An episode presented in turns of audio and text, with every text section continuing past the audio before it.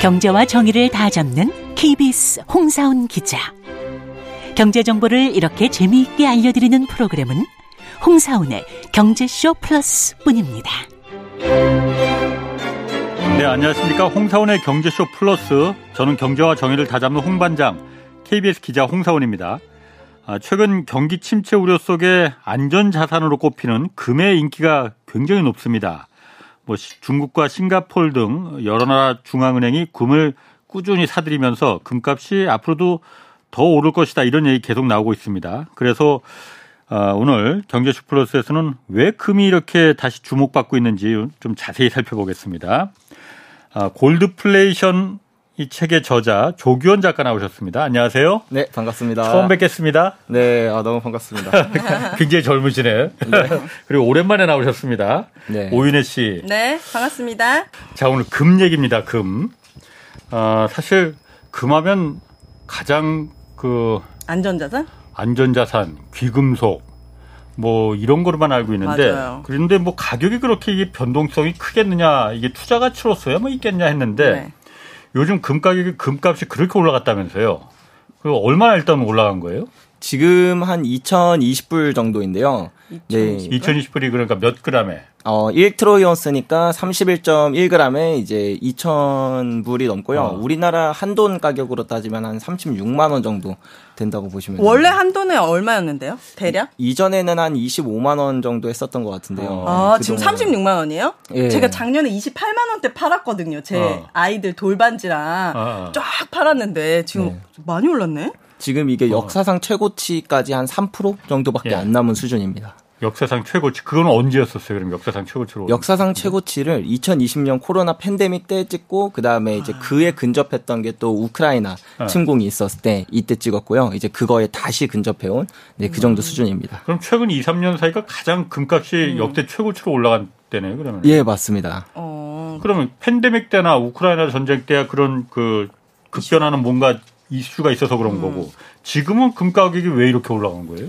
아, 사실 금 가격이 원래부터 올라갈 수밖에 없는 여러 가지 요인들이 많이 작용을 하고 있었습니다. 네. 예를 들면 뭐 우크라이나 침공 같은 그런 지정학적 위기도 있고요. 뭐 예. 금융 불안도 있고 그다음에 인플레이션도 높고 음. 뭐 정말 이 다양하게 금 가격이 올라갈 수밖에 없는 요인들이 작용을 하고 있는데 근데 한 가지 문제였던 게 바로 미국이 금리를 너무 가파르게 오르지 올렸지 않았습니까? 음. 예.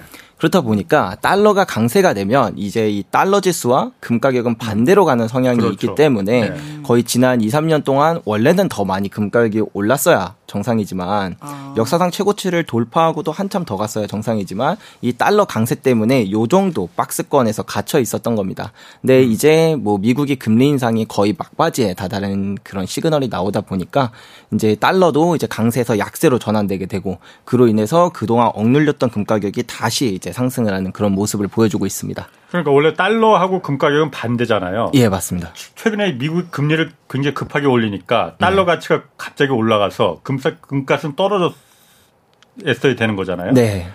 떨어졌다가 지금 다시 그래서 달러 가치가 좀 떨어지니까는 금값이 다시 그래서 올라갔다. 네, 맞습니다. 원래는 가격, 금 가격이 되게 많이 떨어졌었어야 했어요. 네. 하지만 이 금 가격이 오를 수밖에 없는 여러 가지 요인들, 방금 전에 말씀드렸던 그런 요인들 때문에 생각보다 금 가격이 안 떨어졌던 거죠. 네. 원래는 올라갔어야 될 게 억눌렸던 수준이었고 네. 지금은 이제 그 저점을 찍고 다시 올라와서 이제 달러 약세에 힘입어 급, 어, 급격한 이런 상승이 이어지고 있습니다.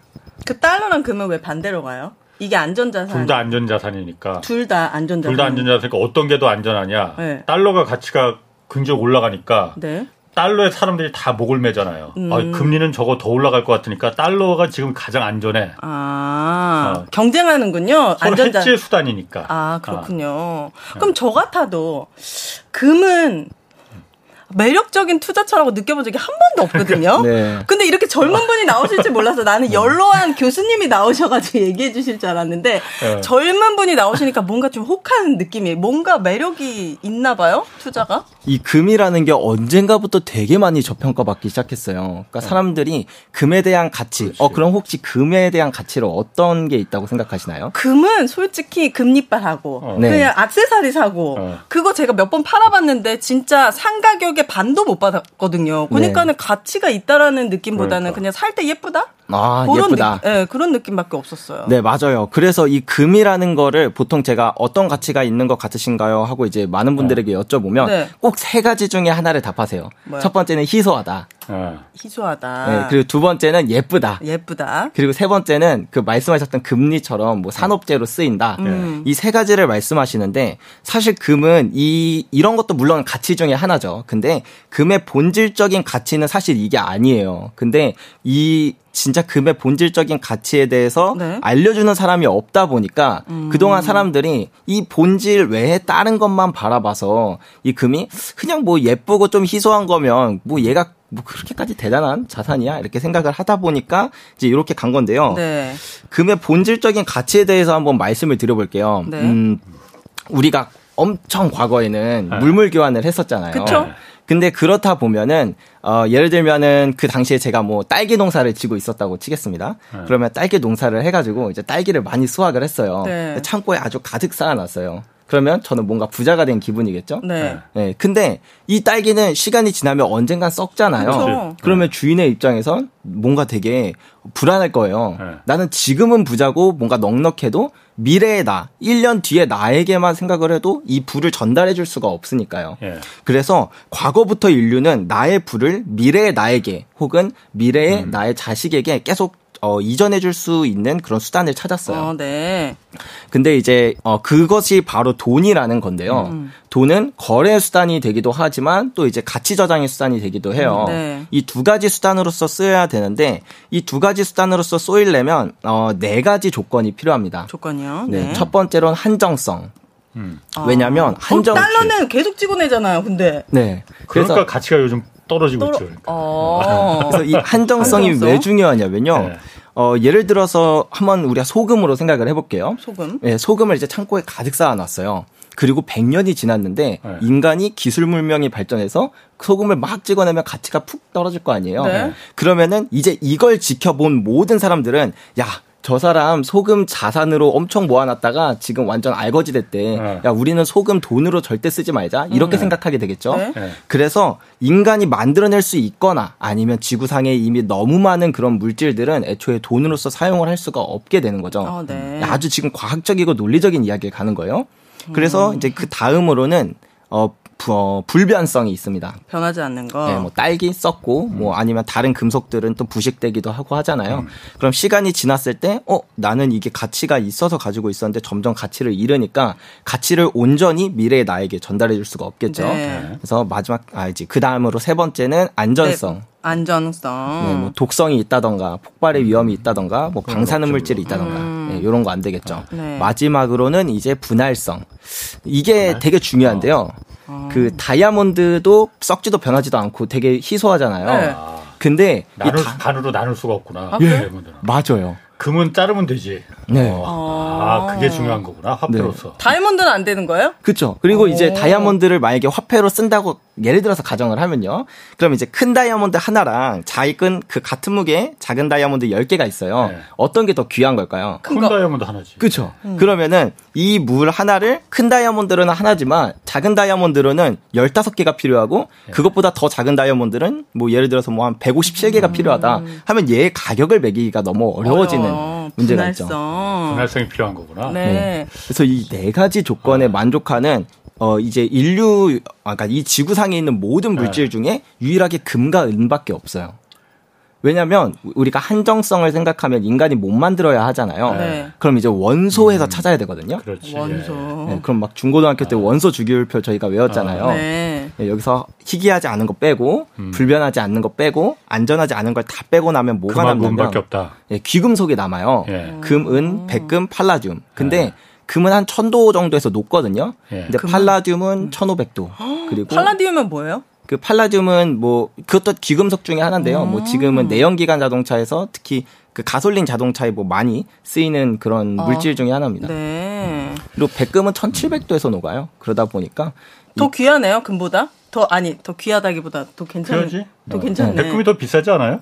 어. 옛날에는 그랬는데요. 지금은 오히려 금보다 더 쌉니다. 아, 오, 진짜요? 네. 아, 근데 백금 했는데 결혼한 지. 어, 그래서 아, 인류 물그 인, 어, 그러니까 그 지구상에 있는 모든 물질 중에 이 네 가지 조건을 만족하는 유일한 물질이 금과 은밖에 없어서 음. 인간은 그 나의 지금의 자산을 미래의 나에게 물려줄 수 있고 그리고 어디에서든 거래가 가능한 그 자산이 바로 금과 은이기 때문에 우리가 몰라서 그렇지 5천 년이라는 역사 동안 금과 은은 돈으로서 쓰이고 있고 지금도 온 지구상에 있는 모든 금의 무력 17.5%나 되는 양을 각국의 중앙은행과 그다음에 정부가 굳이 실물로 불편하게 비용까지 내면서 보관을 하고 있는 금바 같은 거. 네, 맞아요. 어, 그 아, 골드바. 골드바. 아, 죄송합니다.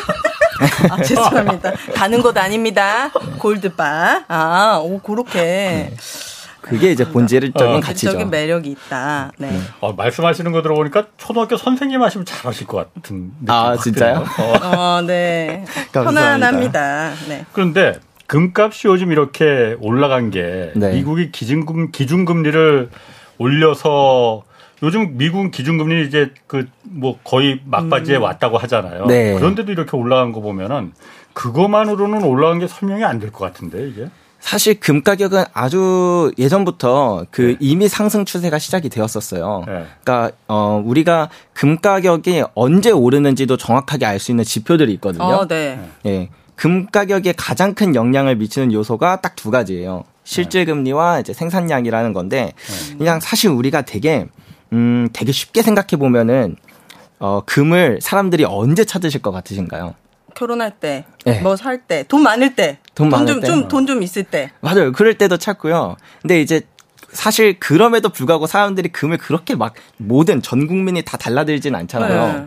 그러면 전 국민이 금을 다 달라드는 달려드는 그런 순간이 언제일까 생각해 보면 네. 물가가 너무 가파르게 오르는 거예요. 막 1년에 물가가 두 배씩 뛰어요. 음. 그러면 내가 화폐를 보유하고 있다는 그 이유만으로 음. 되게 큰 위험이 되겠죠. 아, 손해 보는 거지. 그러네. 네. 빨리 빨리 써야지 돈. 떨어지니까. 그래서 금을 인플레이션 해지 자산이다. 네. 요렇게 음. 표현을 하곤 하거든요. 음. 네. 근데 요거가 제가 생각 했을 때는 반만 맞는 말이에요. 예. 네, 설명이 반만 맞는 이유가 예를 들어서 1년에 물가가 두 배씩 올라요. 예. 그러면 네. 현금을 가지고 계시겠나요? 아니요. 투자하죠. 네, 물건을 그렇죠. 빨리 사지. 음. 물건을 빨리 사던가요? 예. 근데 우리가 여기서 한 가지 착각하고 있는 게 뭐냐면 예를 들어서 1년에 물가가 두 배씩 오르는데 은행에 갔더니 금리를 400%씩 준대요. 그 은행에 맡기죠. 맞아요. 어. 그러면 사람들이 돈을 안 써요. 네. 그리고 화폐를 계속 갖고 있고 돈을 안 쓴다는 거예요. 네. 그래서 중요한 건 물가가 얼마나 많이 오르느냐보다 물가가 오르는 것보다 금리를 더 쳐주냐 안 금리. 쳐주냐 바로 이게 실질 금리라는 경제학 용어거든요. 아. 예, 그래서 실질 금리가 플러스면 이제 사람들이 어 은행에만 넣어놔도 실질적으로 내 자산이 늘어나니까 음. 굳이 뭐 소비를 더 많이 할 필요도 없고 음. 금을 사 놓을 필요도 없는 거죠. 네. 네. 근데 실질 금리가 만약에 마이너스로 갔다. 네. 그러면 내가 마이너스. 은행에 예금을 해둬도 매년 나의 자산이 계속 줄어드는 거예요. 음, 그렇죠. 네. 그러면 차라리 이렇게 그냥 확정적으로 줄어들 바에는 미리 소비를 하든지 음. 아니면 차라리 자산이 많은 사람은 금과 같은 자산을 모아놓게 되겠죠. 네. 그래서 여기서 알 수 있는 바로 그 핵심. 실질 금리가 마이너스로 빠져드는 순간부터 금에 사람들이 많이 달려들고 금 가격이 오르겠구나 이렇게 네. 알 수가 있거든요. 음. 그래서 실제로 한 90년 정도의 데이터를 뽑아서 보면 실질 금리가 마이너스로 빠져드는 바로 그 순간부터 항상 금 가격의 슈퍼 사이클이 시작되었습니다. 아, 지금은 그러니까 마이너스 어. 실질 금리가 마이너스 상태인 거잖아요. 네, 2019년부터 시작했고요. 어. 보통 요렇게 한번 빠지면 어, 한 시, 짧게는 9년에서 길게는 네. 13년까지 금 가격이 음. 상승을 해요. 네, 지금은 이제 한 4년 거의 다 가는 순간이니까 거의 한 절반 정도 왔다. 이렇게 보실 수가 있을 것 같습니다. 음. 그래서 코로나 기간 동안에 금 가격이 막 올랐던 거군요. 음. 네, 맞습니다. 오. 그러면은 그 실질 금리가 지금 지금은 물가 인상률이 워낙 그 높으니까 기준 금리보다 그래서 네. 실질 금리가 마이너스지만은 점점 점점 이제 그 기준금리도 많이 올라갔고 물가 네. 인상률도 조금씩 줄어들고 있잖아요. 네. 물론 얼, 확 줄어들진 않겠지만 네. 점점 실질금리가 줄어들면은 금 가격도 그럼 다시 내려가겠네 그러면은. 아 정말 좋은 질문을 주셨어요. 네. 뭔가 뿌듯하네. 초등학교 선생님한테 칭찬받는. 네네네. 어 근데 맞아요. 이게 금리를 올리면 물가가 잡히다 보니까 네. 어 나중에 실질 금리 플러스 돼서 뭐 이제 금 가격의 상승도 여기서 끝나는 게 아닐까? 네. 요거는 진짜 좋은 접근법이에요. 네. 왜냐하면 이 실질 금리가 마이너스로 왜 빠지는지에 대해서 생각을 해볼 수가 있는 거거든요. 네. 그러니까 사람들이 다 화폐 버리고 금으로 도망갈 게 뻔하면 야 애초부터 빠르게 금리를 올려버리면 되는 거 아니냐 이렇게 생각을 할 수가 있잖아요. 그러니까 실질 금리 를 플러스로 유지하고 싶어요 국가도. 근데 네. 항상 그렇게 유지할 수 없는 이유는요. 우리가 경제를 정말 크게 본 다음에 그거를 딱 두 개로 나누면 네. 채무자와 채권자 이렇게 음. 나눠줄 수가 있어요. 네. 어, 우리가 은행에서 예금을 했을 때 이자를 받잖아요. 네? 그러면 우리가 실질 금리가 예를 들어서 뭐 2% 아니지.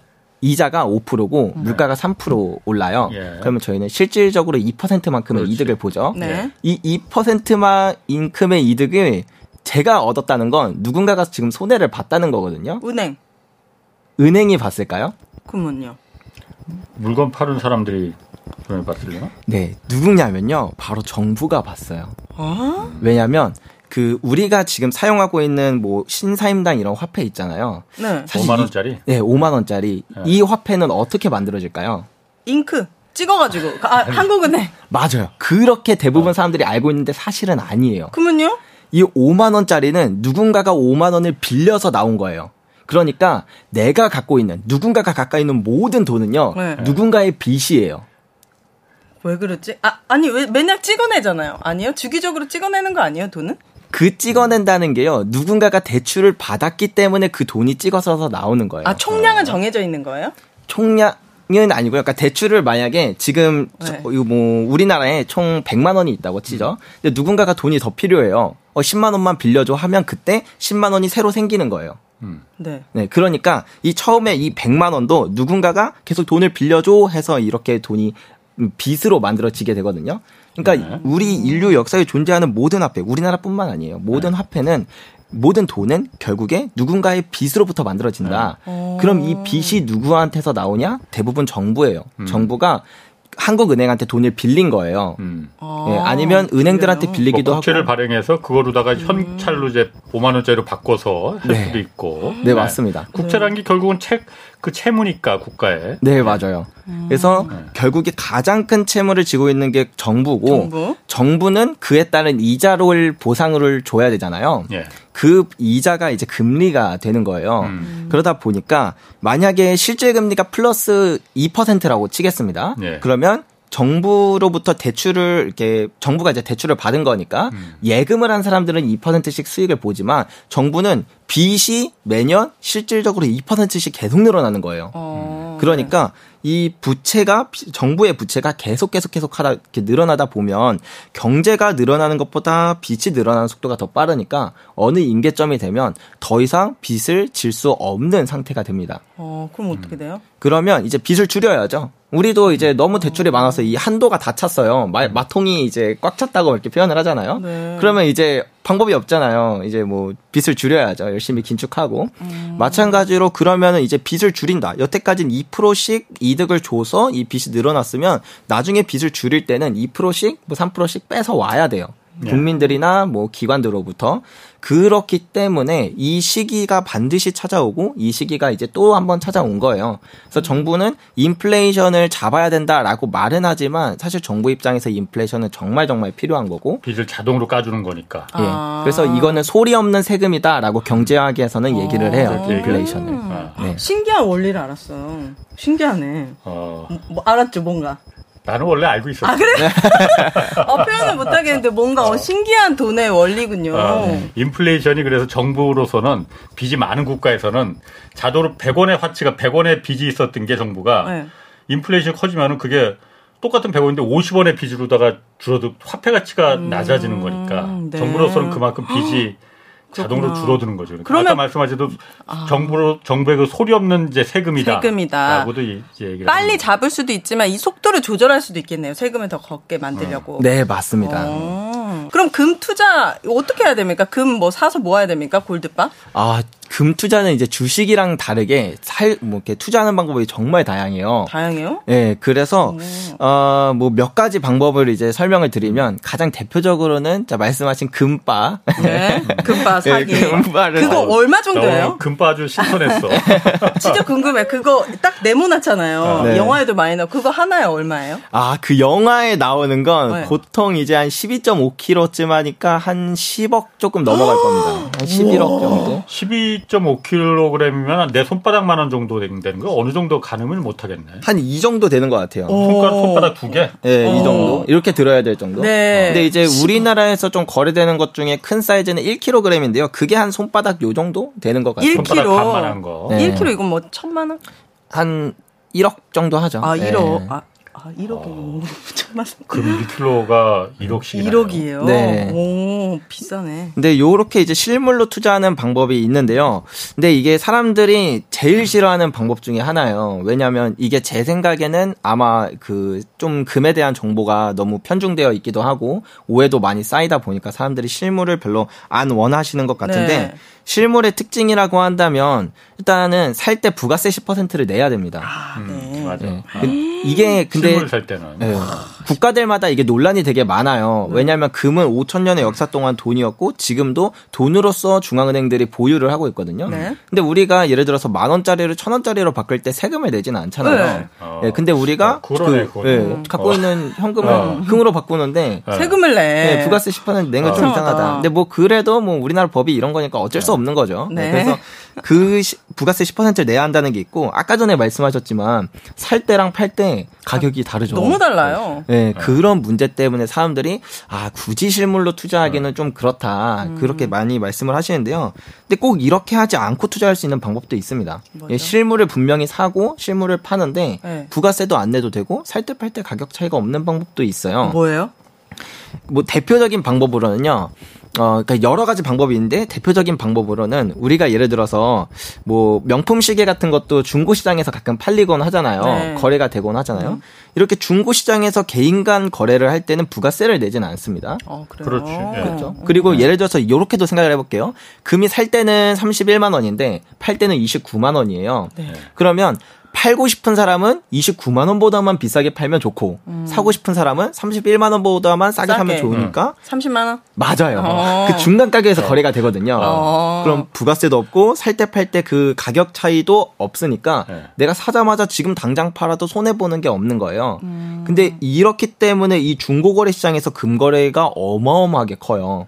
어 그래요? 네. 중고 거래 당근 같은 데서 거기서요? 네 맞습니다. 아 진짜요? 진짜 금덩어리도 팔아요 그럼 네, 금바도? 그러니까, 맞아요. 근데 엄청 많이 팔고요. 그 우와. 만약에 원하신다면 거기 세금이 없으니까 그러니까 부가세가 없으니까 네 원하신다면 거의 하루 아침에도 거의 1억 정도는 충분히 사실 수 있을 아, 근데 정도로. 진짜 금인지 어떻게 알아요? 그렇지. 그, 그 나는 그러네.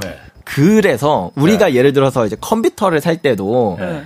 그 이 컴퓨터에 어떤 제품이 정말 좋은 게 잘 들어갔는지 모르잖아요. 우리가 본체 뜯어봐서 예. 이렇게 네. 확인할 정도의 네. 지식이 없으니까. 그래서 뭘 믿죠? 보증서? 보증서가 아니죠. 삼성이라는 그 브랜드를 아, 믿죠. 브랜드. 네. 마찬가지로 이 금도 어, 우리가 이거를 순도를 잘 알 수가 없기 때문에 그런 것들을 충분히 보장해주는 그런 감정원들이 있어요. 음. 그 감정원들이 보증을 해주고 이제 감정소 도장이랑 보증서를 같이 음, 주거든요. 네. 그걸 믿는 거고 실제로 그렇기 때문에 이 금거래가 이제 요런 걸 통해서 이제 가치가 네, 이렇게 딱 음. 유지가 되고 거래가 잘 됩니다. 네. 그렇다 하더라도 그 부가세 10% 아끼려고 네. 금을 이렇게 중고 거래로 잘 알, 저같이 잘 알지도 못하는 뭐 깨물어 본다고 그걸 뭐 금인지 네. 아닌지 뭐 알 수 있는 것도 아니고 그거는 좀 아닌 것 같, 좀 위험할 것 같긴 한데. 네, 그래서 이게 아무래도 중고 거래가 그런 가짜금이 있는 문제도 있을 수 네. 있고요. 아니면 뭐 작물이라 그래서 누가 훔친 아. 물건을 아, 이제 네. 파는 경우도 있어요. 그런 거 많지. 네, 근데 그걸 제가 만약에 사잖아요. 어? 그럼 내가 범인이에요?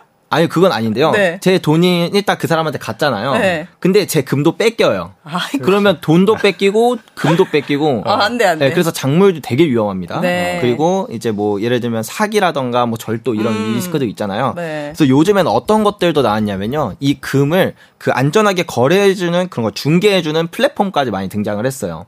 그래서 오. 예를 들어서 제가 판매자고 네. 이제 구매자가 따로 있으면 네. 어, 뭐 제가 먼저 이제 금을 보내겠죠. 네. 그러면 이 금을 순도를 자기가 이제 검사를 해서 어 이게 안전하자 하면은 이제 구매자한테 보내주고 음. 구매자가 잘 받으면 그때 이제 돈을 이제 판매자한테 보내주는 식으로 이렇게 아. 중개해주는 플랫폼, 뭐 대표적으로는 트레이드 아크라는 그런 플랫폼도 있고요. 네. 이런 걸 통해서 하면 뭐 거래 비용은 한 1% 정도가 들겠지만 그래도 부가세 없고 살 때 팔 때 가격 차이 없고 그리고 음. 안전. 왜 부가세가 없죠? 그럼 플랫폼으로 그 공식적인 유통망을 통해서 팔, 그 팔고 이전되는 건데? 근데 어차피 결론적으로 이 돈이 이 사람한테 가는 거고, 그러니까 예. 개인에서 개인으로 이동하는 거고, 음. 그 다음에 개인도 여기서 이 사람한테 이동을 하는 거, 금이 이동하는 것 뿐이고. 아, 중간에 중개해 주는 게 없기 때문에 네. 개인끼리 그냥 그 플랫폼만 안에서 자기들끼리 거래하는 거라서 그런 거예요? 아니 플랫폼을 이용하긴 하죠. 돈이 네. 여기로 거쳐서 가긴 하지만 네. 플랫폼이 여기서 얻는 사업성은 그 수수료 1. 몇 프로만 가져가기 때문에 음. 이 플랫폼은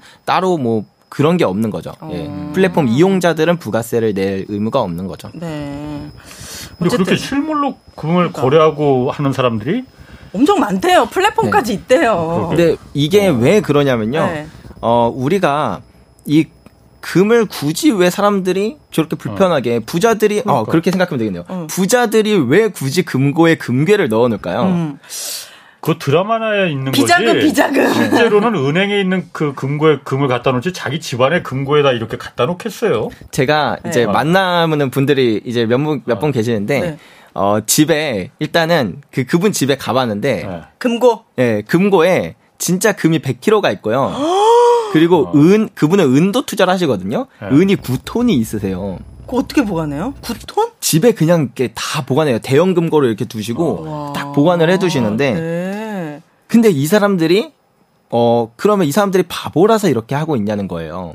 그러니까 난 여행 못 가 불안해가지고 네. 와서 다 털어가면 어떡해요? 근데 그 사람들은 더 불안한 게 뭐냐면요. 네. 은행이나 아니면 그런 금, 어, 기관이나 국가 기관에 보관하는 걸 더 두려워해요. 어... 왜냐면 이 금이라는 게 5천 년의 역사 동안 돈으로서 쓰였다고 말씀을 드렸잖아요. 네. 그리고 우리가 돈이라고 알고 있는 뭐 달러나 이런 네. 원화 있잖아요. 얘네들은 사실 화폐라고 불려요. 네. 근데 인류 역사에 존재했던 그 어떤 화폐도 가치가 0에 수렴하지 않은 화폐는 단 한 개도 없어요. 그러니까, 음. 그러니까 인류 역사에 존재했던 수많은 화폐들이 있을 거 아니에요. 네. 지금도 존재하고 있고, 니네들은 결국 언젠간 나중에 종이 쪼가리로 음. 돼요. 어, 그래요. 예. 근데 그러면 국가는 사실 얘네를 사람들이 더 써줘야 되는데, 사람들이 다 금을 찾고 우리 화폐를 안 찾으면 국가에 이제 그 국가가 빚을 질 수가 없게 되거든요. 음. 빚을 질려면 더 많은 금리를 줘야 되고, 아무튼 여러 가지 문제가 음. 있어요. 그렇다 보니까 사람들이 제발 금을 좀 안 갖게끔 만드는 그런 여러 가지 장치들이 있어요. 교육을 아. 통해서도 그렇고, 사실 부가세도 그런 부분이에요. 사람들이 금 실물 금을 갖고 있지 않게 만드는 방법인 거죠. 국가 음. 입장에서. 국가 입장에서는 네. 네. 국가 입장에서는 사람들이 그 화폐를 버리고 금을 가지고 가는 게 되게 되게 큰 리스크거든요. 음. 그렇다 보니까 사람들이 이제 뭐 그렇게 해서 갑자기 어느 날 이제 뭐 실제 금리도 마이너스로 빠지고 해서 다 금을 찾아 떠나요. 음. 그러면 금 가격은 막 오르겠지만 그러면 이때 이제 국가들은 대체로 이제 금을 통제하는 역사들이 많습니다. 음. 예를 들어서 우리나라 IMF 때 거의 금 가격이 두 배가 조금 넘게 올랐거든요. 네. 그때 이제 금융기관에 예치된 모든 금은 인출이 불가했고요. 그 다음에 우리나라 뭐 금모기 운동하지 네. 않았습니까? 네. 뭐 마찬가지로 요번에 터키도 리라가 폭락할 때 네. 에르도안 대통령이 금모기 운동 똑같이 했어요. 아. 그리고 아. 튀르키에도 네. 네. 그리고, 그리고 이제 미국 같은 경우를 보면 그렇지. 1933 33년 그때 이제 당시 대통령이었던 루즈벨트 대통령이 이제 사 그때가 이제 또 그런 문제가 있었어요. 이제 경제 위기가 크게 오고 막 화폐를 막 발행하다 보니까 사람들이 이거 화폐 이거 가치가, 가치가. 없어. 그래서 개인들이 금 못 갖게 했어 그때. 네, 어. 맞아요. 그래서 금을 소유하거나 거래하면 엄청나게 큰 벌금, 심지어는 네. 징역형까지 보내버렸어요. 음. 네, 그 정도로 금을 통제했던 역사들이 있는데 네. 지금도 우리나라 외국한거래법 제 6조에 보면 아직도 천재지변이나 뭐 경제위기 같은 상황이 오면 네. 국민들에게 금을 국가에 매각하도록 할 의무를 부과한다고 해요. 그러면 그분은 큰일 났네. 아니죠. 금이랑 은 9톤 있어. 어떡하냐? 본인 걱정이나 하죠. 아니죠. 아니요? 오히려 그분이 안전한 거죠. 왜요? 왜냐면 우리가 예를 들어서 막 ETF라던가 네. 뭐 어떤 금융 상품에 투자하면 이 사람이 지금 금을 얼마나 갖고 있는지 다 알고 있어요. 네. 아, 내 거래 시를 아니까. 네. 네. 근데 이 실물 금이 왜 5천 년의 역사 동안 통제에서 자유로웠냐? 네. 말 그대로 실물이기 때문이에요. 뭐 예를 들어서 이 사람이 지금 금을 제가 뭐 예를 들어서 뭐 금을 지금 샀어요. 한 10년이 지났어요. 내가 금을 그대로 가지고 있을 거라는 보장이 그 어디에도 없거든요. 음. 어, 나 그거 아. 그냥 엿바꿔 먹었다. 아니면은 나 그거 팔아서 그냥 뭐 이렇게 썼다. 아니면 나 그거 주변 사람들한테 그냥 이렇게 축의금으로 한 네. 돈씩 맨날 줘가지고 아, 이제 거래, 다 없다. 거래 네. 추적이 힘들군요. 예, 어. 금은 한번 개인이나 아니면 누군가의 손에 들어가면 그 다음부터 추적이 불가능해요. 네. 아, 그래서 또 은밀한 곳에서 더 많이 쓸 수도 있는 거 아니에요? 그죠? 예, 그렇기도 오, 하죠. 예, 근데 그래서 국가들이 금을 모으는 이유 중에 하나가 또 이것도 있어요. 예를 들면 저, 어, 작년에 러시아가 우크라이나 딱 침공했잖아요. 네. 그랬더니 미국이 이제 경제적 제재인 스위프트 제재라는 걸 했어요. 그래서 음. 러시아가 보가, 보유한 모든 외환 보유고가 다 동결됐고 그리고 러시아는 이제 달러의 모든 거래가 다 막혀버렸어요. 네. 그 국제 금융 결제망에서 러시아는 빠져. 아이고야. 얘들은 나쁜 나라니까 이렇게 해버린 거죠. 그렇죠. 네. 근데 그 말은 즉 내가 만약에 달러를 보유하고 있는 다른 국가의 입장에서 본다면 음. 어 뭐 불안하지. 일반, 예, 불안하죠. 나도 어. 만약에 미국이랑 사이 한번 딱 틀어지는 순간 이 가치가 없네 어. 달러가. 예. 근데 금은 누군가가 통제할 수가 없잖아요. 네. 막 어떤 국가가 이제부터 너네 음. 금안 받아 못 하거든요. 사실 러시아한테 똑같이 했어요. 너, 러시아 금 아무도 못 받아 이렇게 미국이 했는데. 금까지. 예, 네. 근데 문제는 이 금이 러시아 금인지 어디 금인지 그렇지. 알 수가 없어요. 음. 예, 왜냐하면 뭐 이게 처음에 러시아 금은 러시아 금이 이렇게 찍혀 있긴 하거든요. 네. 근데 녹여서 녹이면 되지. 아. 네, 녹이면 이거 어떻게 알 건데요. 어. 신기하다. 네. 그게 이제 어 이게 5천 년 역사 동안 그런 역사가 있고 그래서 어. 국가도 그러고 심지어 음. 개인들한테도 그렇기 때문에 이런 통제에서 자유로울 수 있어서 음. 실물이 가치가 있는 거라고 생각합니다. 아, 그래서 각국의 각국이 다 금을 갖다 일정량을 확보하려고 한다 그런 음. 문제 때문에. 아니 그러면은 네. 요즘 보면은 그 중국도 그렇고 특히 중국도 그렇고 그 금 엄청 막 모으고 있거든요. 네. 그래서 이제 금값이 더 올라간 것도 있, 는 이유가 있는데 네. 각국 중앙은행들이 왜 그렇게 금을 사들여요, 그러면은? 아, 중앙은행들이 어. 금을 사들이는 이유는 이제 두 가지 정도라고 볼 수가 어. 있어요. 네. 일단은, 어, 제가 아까 전에도 말씀드렸지만 실질 금리가 마이너스면 이제 그 채, 채권자, 채권자, 그러니까 돈을 빌려준 사람이 이제 손해를 보는 거잖아요. 네. 그런데 이제 그 우리가 흔히 외환보유고에 달러가 있다라고 생각을 하는데 실제로 달러가 있지는 않아요. 그러니까 미국한테 돈을 빌려주고 음. 그 국채를 받고 있거든요. 그렇지. 미국 국채로. 네. 예. 그럼 이 국채라는 건 이자를 받게 되는데 음. 어, 이 이자보다 물가 상승률이 더 높아서 달러의 음. 가치가 떨어지는 게더 예. 크네. 예. 이러면 얘네들 입장에서는 채권 투자자들은 그게 손해예요. 음. 그러니까 외환 보유고에서 국채를 갖고 있을 이유 자체가 없어져서 네. 일단 첫 번째고요. 네. 그리고 두 번째는 아까 전에 말씀드렸던 대로 어 이제 뭐 러시아 이런 전쟁 같은 걸 보면서 네. 나는 안전자산이라고 믿고 있어서 달러를 갖고 있었던 건데 음. 더 이상 안전자산이 아닌 거예요. 네. 안전자산이라면 내가 조금 뭐 미국 이랑 사이가 틀어졌다고 하더라도 내가 조금 뭘 한다고 하더라도 얘는 나를 지켜주는 안전한 자산이 돼야 되는데 음. 전혀 안전한 게 아닌 거죠. 네. 그렇다 보니까 아 이거 우리 더 이상 달러를 갖고 있는 것 자체가 엄청나게 큰 리스크다. 빨리 그 어떤 부분에서라도 그런 통 어떤 통제에서도 음. 자유로울 수 있는 걸 갖고 있어야겠다. 라고 생각을 해서 이제 금을 갖고 있는 거고요. 근데 이제 그 제가 돈의 수단이 거래랑 가치 저장이라고 말씀을 네. 드렸잖아요.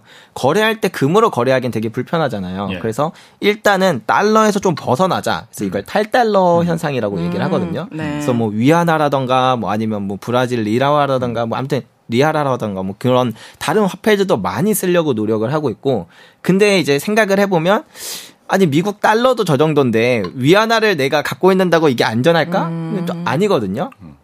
결론은 금이네. 금. 네, 금밖에 없는 거죠. 어. 그래서 이제 금으로 어. 이동하고 있습니다. 아니 그러면은 근데 지금 언뜻 드는 생각은 네. 지금 그래서 그런 이유로 해서는 인해서 많은 나라들이 금을 막 확보했잖아요. 특히 중국이 엄청 중, 중국 인민은행이 금 확보를 엄청나게 했대거든요. 네. 금값 굉장히 올랐잖아요. 네. 폭등했잖아요. 네.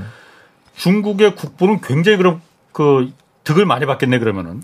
어 그랬을 가능성이 크긴 하죠. 이제 그 중국이 네. 어, 공식적으로는 금을 한 2천 톤 조금 넘게 보유를 하고 있어요. 네. 근데 이 중국이 이제 이전부터 해오던 그런 이제 하나의 메, 그 메커니즘을 좀 보면 네. 얘네들이 비공식적으로 금을 어마어마하게 모으고 있다라는 그런 증거들이 되게 많거든요. 예. 그래서 아주 보수적으로 보면 중국이 한 4천 톤을 보유하고 있고 정말 조금 어 좀 더 크게 보면 얘들이 2만 8천 톤을 보유하고 있다고 분석하는 전문가들도 있어요.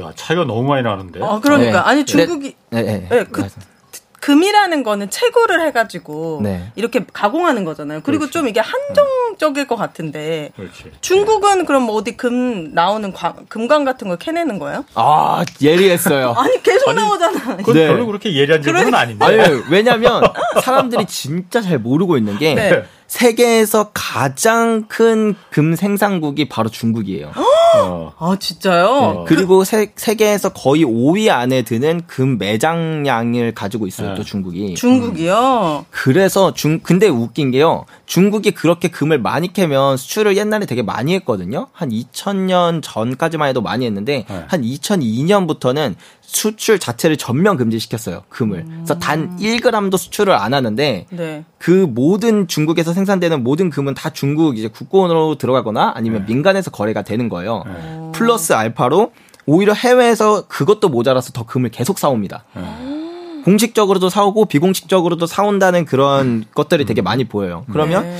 중국은 어떻게 보면 자국 내에서 세세, 세계에서 가장 큰 금 생산국인 그 금을 생산해서 음. 보유하고 있고 대단하네. 또 사오고 있고 거의 금에 미친 나라다라고 음. 느낄 정도로 어마어마한 그럼 중국은 아니겠지만 있죠. 내가 산 땅에 금이 나와요. 네. 그러면 이 금은 다 내 겁니까? 채굴 내가 내 비용 내 가지고 하면은? 어 그럴 겠죠. 당연히 그럴 것 같은데, 근데 중국에서는 어 통하지 않죠. 네. 근데 요즘 보면은 그 금이라는 게 이제 그 해지 수단으로 그 위험 회피 수단으로 많이 가져 가장 마지막 해지 음. 수단이 금이다 하지만은 요즘 또 비트코인 가상화폐 음. 요즘 뭐 가상화폐가 워낙 핫하긴 하는데 네. 비트코인이 금을 대신할 수가 있습니까?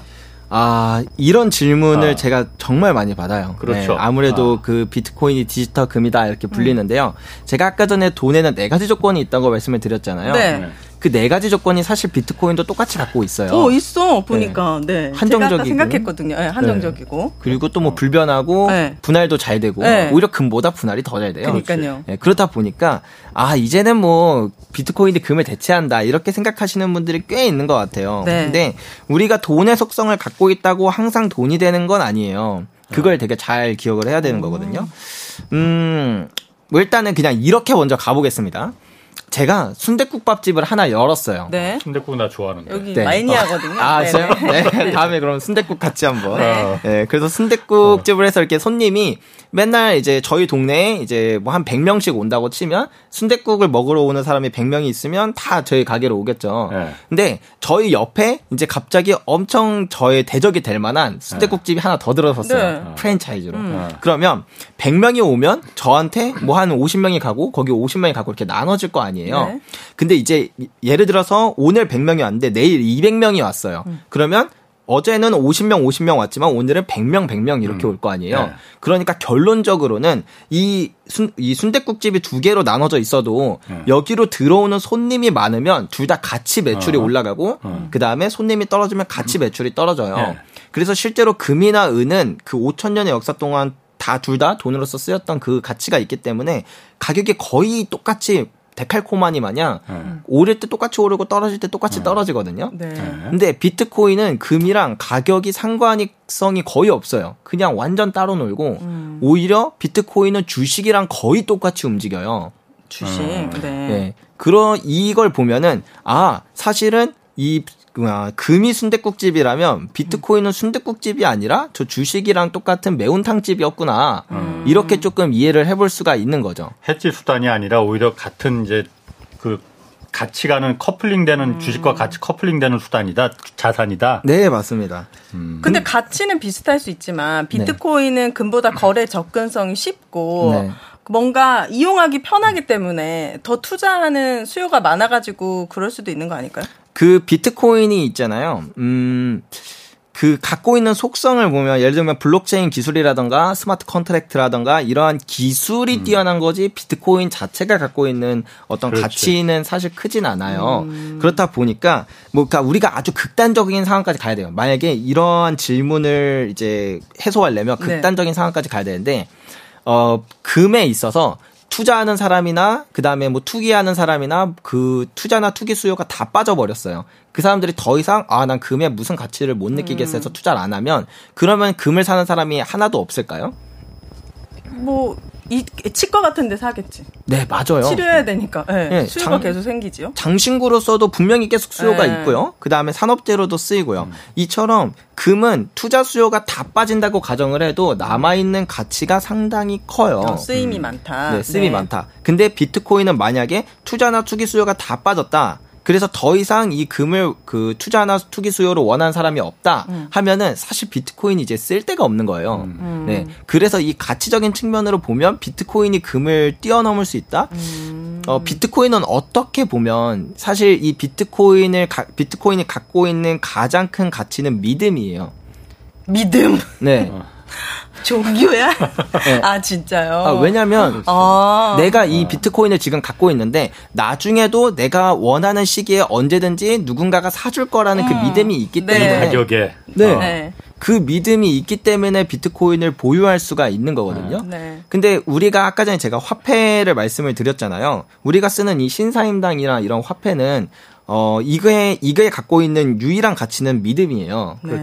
네. 국가에 대한 믿음. 맞아요. 음. 어, 중앙, 중앙은행에 대한 믿음. 네. 내년에도 이 화폐를 쓸 수 있을 거라는 네. 믿음. 그쵸. 내년에도 크게 내 자산 가치가 떨어지지 않을 거라는 그 믿음. 예. 근데 그 믿음은 인류 역사에서 단 한 번도 배신하지 않은 적이 없다. 예. 배신을 했다. 네. 결국엔 다 종이 쪼가리가 되고 모든 화폐는 다 사라져요. 예. 지금 이 달러도요. 100년 뒤를 볼까요? 있을 가능성이 제로에 가까워요. 헉, 진짜요? 네. 그럼 뭐가 나와? 아 그러면 우리가 반대로 생각해 보죠. 네. 100년 전에 달러가 있었을까요? 없었어요? 달러 있었어요. 근데 있었지. 지금이랑 달러가 그렇지. 달라서 지금 달러를 가지고 100년 전으로 가도 못 쓰고 100년 전 달러를 지금 가져와도 못 써요. 음... 그러니까 화폐의 형태가 계속 바뀌는 거죠. 음... 네. 그 국권 신권 바뀌듯이 바뀌는 거 아니에요? 근데 국권 신권은 국권과 신권을 쓸 수가 있잖아요. 네. 근데 이거는 네, 화폐의 가치가 0에 수렴하는 순간이 반드시 찾아와요. 아, 음. 신기하네. 네. 내가 사는 동안은 그런 날이 안 오잖아. 근데 금이 네. 그러면은 그 지금 딱 들었을 때는 결국에는 네. 그 돈을 많이 모아가지고 금바 같은 거 하나 사는 게 안전하다 이런 느낌이 드는데 네. 그러려면은 솔직히 좀 투자했을 때 힘들잖아요. 아 그래서 쉽게 저같이 모르는 사람들은 어떻게 투자해야 됩니까? 어, 저도 입문자분들이 사실 처음부터 실물 투자를 하는 걸 권하지는 않아요. 네. 왜냐면은 이게 나 처음인데 막 무슨 뭐 어디서 뭘 해야 되고 너무 복잡하니까 네. 차라리 내가 처음에는 이제 조금 더 쉬운 방법으로 접근하셨으면 좋겠다라는 생각에 네. 제가 추천드리는 방법은 어, KRX 금시장이라는 게 있는데요. 음. KRX요? 네. 네. 이게 음. 일반적으로 많은 분들이 사용하는 게 ETF를 투자를 많이 하더라고요. 금도 ETF가 있군요, 그럼. 네. 음. 금 ETF를 많이 하는 이유 자체가 이게 주식 어플에서 쉽게 주식처럼 투자할 수 있으니까 많이 하시는데 네. 근데 KRX 금시장도 똑같아요. 그 주식 어플에서 똑같이 주식 투자하는 것처럼 사고 팔 수가 있어요. 음. 네, 근데 이게 KRX가 뭔지부터 말, 설명을 드리면 네. 한 2014년쯤에 이제 정부가 금거래를 좀 양성화하자. 워낙 이제 음 시장이 너무 많았으니까. 네. 그래서 그 양성화하자는 취지에서 한국거래소에서 출시한 금시장인데요. 근데 우리가 뭐 예를 들어서 뭐 8만 원을 내고 이제 그 주식 어플에다가 이제 매수 버튼을 누르면 실물 금이 한국 예탁원으로 이렇게 보관이 되고 그다음에 그 권리를 내가 갖고 있는 거예요. 어. 그럼 예탁원에 실제 금이 금바가 들어갑니까 그러면? 네, 들어갑니다. 어. 네, 그래서 나, 서류상으로만 이렇게 오, 옮겨주고 그러는 게 아니고. 네, 실물이 네 옮겨진다고 어. 하고요. 그리고 네. 그 실물을 직접 제가 인출 받을 수도 있어요. 어. 아, 물론 아, 금으로. 네, 근데 인출 받을 땐 부가세를 내야 되고요. 예, 예. 네, 근데 그렇지. 인출만 안 받는다고 한다면 사고 팔 때 뭐 세금도 없고요. 예. 그다음에 수수료도 한 0.2%에서 0.3% 정도로 오히려 ETF보다도 더 좋아요. ETF는 어. 나중에 팔면 어, 세금 배당 소득세 15.4%나 네. 양도 소득세 22%를 내야 되는데 KRX 금시장은 그것도 없으니까 그래서 어. 간편하고 나름 소액으로도 가능하고 그리고 이제 뭐 그렇게 사고 팔 때 간편, 아, 그 다음에 세금도 없으니까. 음. 그래서 요런 걸 한번 이용해 보시면 좋은데요. 그냥 주식 어플에다가 뭐 메뉴 탭에 금 현물 이렇게 검색하시면 그냥 바로 이제 주식처럼. 금 네. 그럼 제가 이 주식을 지금 보유하는 뭐 100개를 보유했어. 네. 그러면 이거를 금으로 바꾸고 싶으면 어디로 가요? 거기서 이제 실물 인출을 할 수 있는 탭이 따로 있을 거예요. 아니면 증권사를 전화해야 되는데도 따로 있긴 하더라고요. 네. 네. 그렇게 하면은 이제 뭐 부가세만큼을 빼고 해주던지 아니면은 내가 그걸 더 입금하면은 부가세의 인출 수수료 얼마 해서 이제 금으로 금, 바꿔줘요? 네, 금으로 가져줍니다. 오, 그 회사가 망할 일은 없는 거예요? 그 국가에서 하는 거니까요. 아~ 네. 그리고 실물이 한국 예탁원에 보관이 되니까 뭐 예를 들어서 국가가 음. 망한다고 하더라도 그 실물은 내 권리잖아요. 물론 이 권리를 국가가 지켜 주냐 이거는 뭐 뭐잘 음. 모르겠지만. 음. 네. 그러면 그 금도 그 쓰신 책에 보니까 네. 가을이 금의 계절이라고 하셨다고 아, 하더라고요. 왜 네, 네. 왜 가을이 금의 계절이에요? 결혼을 많이 하니까. 어, 맞아요. 아, 진짜? 아, 진짜요? 어, 네, 맞아요. 그럼 어. 다이아몬드여야 되는 거 아니에요? 아, 다이아몬드만 할 수 없지. 같이 금이랑 아, 문고서 아. 하잖아요. 결혼 아유, 네. 네. 이게 그 저도 그냥 이제 여러 가지 논문을 찾아보다가 네. 금의 가을 효과라는 이제 그런 논문이 어, 있더라고요. 어, 네. 그래서 그 논문을 이제 보다 보니까 이제 이상하게 네. 가을에 금 가격이 자꾸 튀어오르는 현상이 있다. 네. 그래서 그 현상이 왜 그럴까에 대해서 이제 분석을 해보면 두 가지 요인인데요. 네. 첫 번째는 이제 모든 경제 위기, 모든까지는 아니에요. 많은 경제 위기들이 대체로 가을쯤에 많이 일어나요. 뭐 2008년 글로벌 금융위기, 아, 뭐 IMF, 3분기쯤에? 뭐 네, 맞아요. 음. 그런 요인이 하나 있어서 이제 그렇다 보니까 이제 그쯤 되면은 불안불안해서 이제 어, 금으로, 금으로 옮긴다. 다, 어. 이게 있고 아. 두 번째가 바로 그 결혼 시즌이에요. 아, 진짜. 네, 근데 어. 우리나라 같은 경우에는 결혼할 때 금을 많이 하는 편은 아닌 것 같아요. 어, 그래요? 근데 인도나 중국이 어마어마해요. 아, 그러니까 음. 이 수요가 폭증을 하니까 그때 이제 생산량이 그때 갑자기 막 늘릴 수는 없거든요. 네. 네. 생산량은 똑같은데 갑자기 어. 여기서 수요가 폭증하니까 이제 금가격이 한번 튀어오르는 그런 현상이 음. 있다. 예, 요렇게 이야기를 하더라고요. 아, 인도나 중국도 그럼 가을에 결혼을 많이 하나 보죠, 그러면? 네. 그리고 이제 축제 어. 기간도 그때 많이 몰려 있다고 하는데요. 음. 뭐 그런 축제 때 저도 이제 인도의 문화를 잘은 모르겠지만 네. 예, 인도의 그 축제가 이제 가을에 좀 몰려 있어서 그래서 그때 음. 금의 수요가 폭증한다고 합니다. 저희 사촌 언니도 중국에서 결혼했는데 네. 저희는 그냥 반지 귀걸이 하잖아요. 거기는 네. 금 거북이. 오. 어. 팔찌, 아. 목걸이 아. 엄청 두꺼운 금 금송아지. 금 거북이가 있던데 네, 네 그런 거 다 봤더라고요. 어. 그래서 깜짝 이거 그래서 저는 당연히 가짜겠지. 아, 네. 근데 진짜 금이더라고요. 네. 그 수요가 나오는군요. 네. 음, 논문을 쓸 필요가 없어. 저같이 직관력이 있으면 맞아요. 왜 연구합니까? 결혼 그 때문에 전쟁이 터질 때도 이 금 가격이 폭등한다면서요. 그러니까 아, 단기적으로는 그런 현상들이 많이 일어나요. 네. 일단 우크라이나 사태 때도 네. 이제 거의 최고점 수준까지 갔었고요. 금. 그다음에 뭐 예를 들면 우리나라 한국 전쟁, 6.25 전쟁 때도 금가격이 단기적으로는 좀 상승을 했었고 그다음에 옛날에 뭐 미국의 걸프전 이럴 네. 때도 상승을 하긴 했어요. 네. 근데 장기적으로 보면 사실 그게 큰 의미가 있진 않아요. 음. 왜냐면 이 어, 웬만한 전쟁이라는 게 되게 국지전이잖아요. 예. 일부 국가나 뭐 일부 도시 약간 요런 데서만 일어나다 보니까 네. 세계 경제에 미치는 영향이 생각보다 그렇게 크진 않아요. 크진 않아요. 근데 이게 만약에 전이 돼서 약간 세계 전쟁까지 이제 퍼졌다 네. 하면은 금 가격이 어마어마하게 치솟습니다. 그렇겠지 그거는. 예. 왜냐하면 그러니까, 그러니까 사람들이 두려워서 금을 네. 찾는 것도 있겠지만 네. 국가가 이 전쟁은 이기기 위한 싸움이잖아요. 네. 내 모든 걸 걸고 싸워요. 막 네. 대출 있는 대로 다 끌어다 쓰고 뭐뭐 어. 뭐 국민들 약간 좀 네. 이렇게 노역시키되 뭐 이제 화폐를 막 어마어마하게 발행해서 네. 아무튼 막 그렇게 모든 수단과 방법을 안 가리는데 네. 그 말은 즉 모든 국가의 화폐의 가치가 무차별적으로 떨어진다는 거예요. 네. 예, 빚도 많이 늘어나고 돈도 어마어마하게 생성되니까 그래서 이 화폐에 대한 가치가 어마어마하게 음. 떨어지는 걸 해지하기 위한 금수요가 음. 폭등을 하죠. 저 왠지 북한에 네. 금이 엄청 많이 저장되어 있을 것 같은 느낌이 들어요. 왜냐하면 거기는 네. 항시 전쟁을 준비해야 되고 네. 딸 이런 거래 같은 걸 다 막아버렸잖아요. 네. 그러니까 어디 채굴이 된다면은 네. 음. 김정 북한에도 금광 많이 있을 텐데. 어, 있을 것 같은 네. 지역적인 느낌이 있으니까. 근데 문제는 그 금을 채굴할 수 있는 기술? 이 그러니까 우리가 금이 어려워요? 예. 아, 요 얘기도 그럼 한번 해 드리면 좋을 것 같아요. 제가 네. 아까 전에 네. 금의 그 슈퍼 사이클을 알리는데 이제 두 가지 신호가 있다고 했었죠. 금의 네. 어, 실제 금리와 이제 생산량 네. 이렇게 말씀을 드렸는데 네. 이 생산에 대해서 한번 말씀을 드려 볼게요. 네, 궁금해요. 네, 우리가 아 뭐 경제학에서 얘기할 때는 수요와 공급에 의해서 가격이 결정된다고 네. 하잖아요. 네. 근데 실제 금리가 마이너스라는 것은 사람들이 금을 찾는 그러니까 음. 수요의 측면에서 바라본 거고 음. 이 공급의 측면으로 한번 바라보면 네. 이제 아 우리가 이제 금을 어떻게 캐나 하면은 음. 뭐 이제 일반적으로 생각하는 게 그 곡괭이 들고 그냥 광산 가서 캐면 네. 되는 거 아니냐 아니면은 이제 뭐 유튜버 보면은 이렇게 막 사금 이렇게 막 강해서 그렇지. 이렇게 아. 채취하는 분들도 계세요. 네. 근데 실제로 그거는 아주 아주 어, 적은 음, 양이고요. 예, 그리고 곡괭이 갖고 채구라는 거는 우리가 너무 게임이나 아. 그런 걸 많이 봐서 그렇다. 아, 네, 그건 힘들 것 같아요. 네, 네. 근데 만약에 그렇게 금 캐는 게 쉬웠다면 아. 금이 별로 희귀하지 않았겠죠. 네. 예, 금을 채구라는 과정이 어떻게 되냐면요.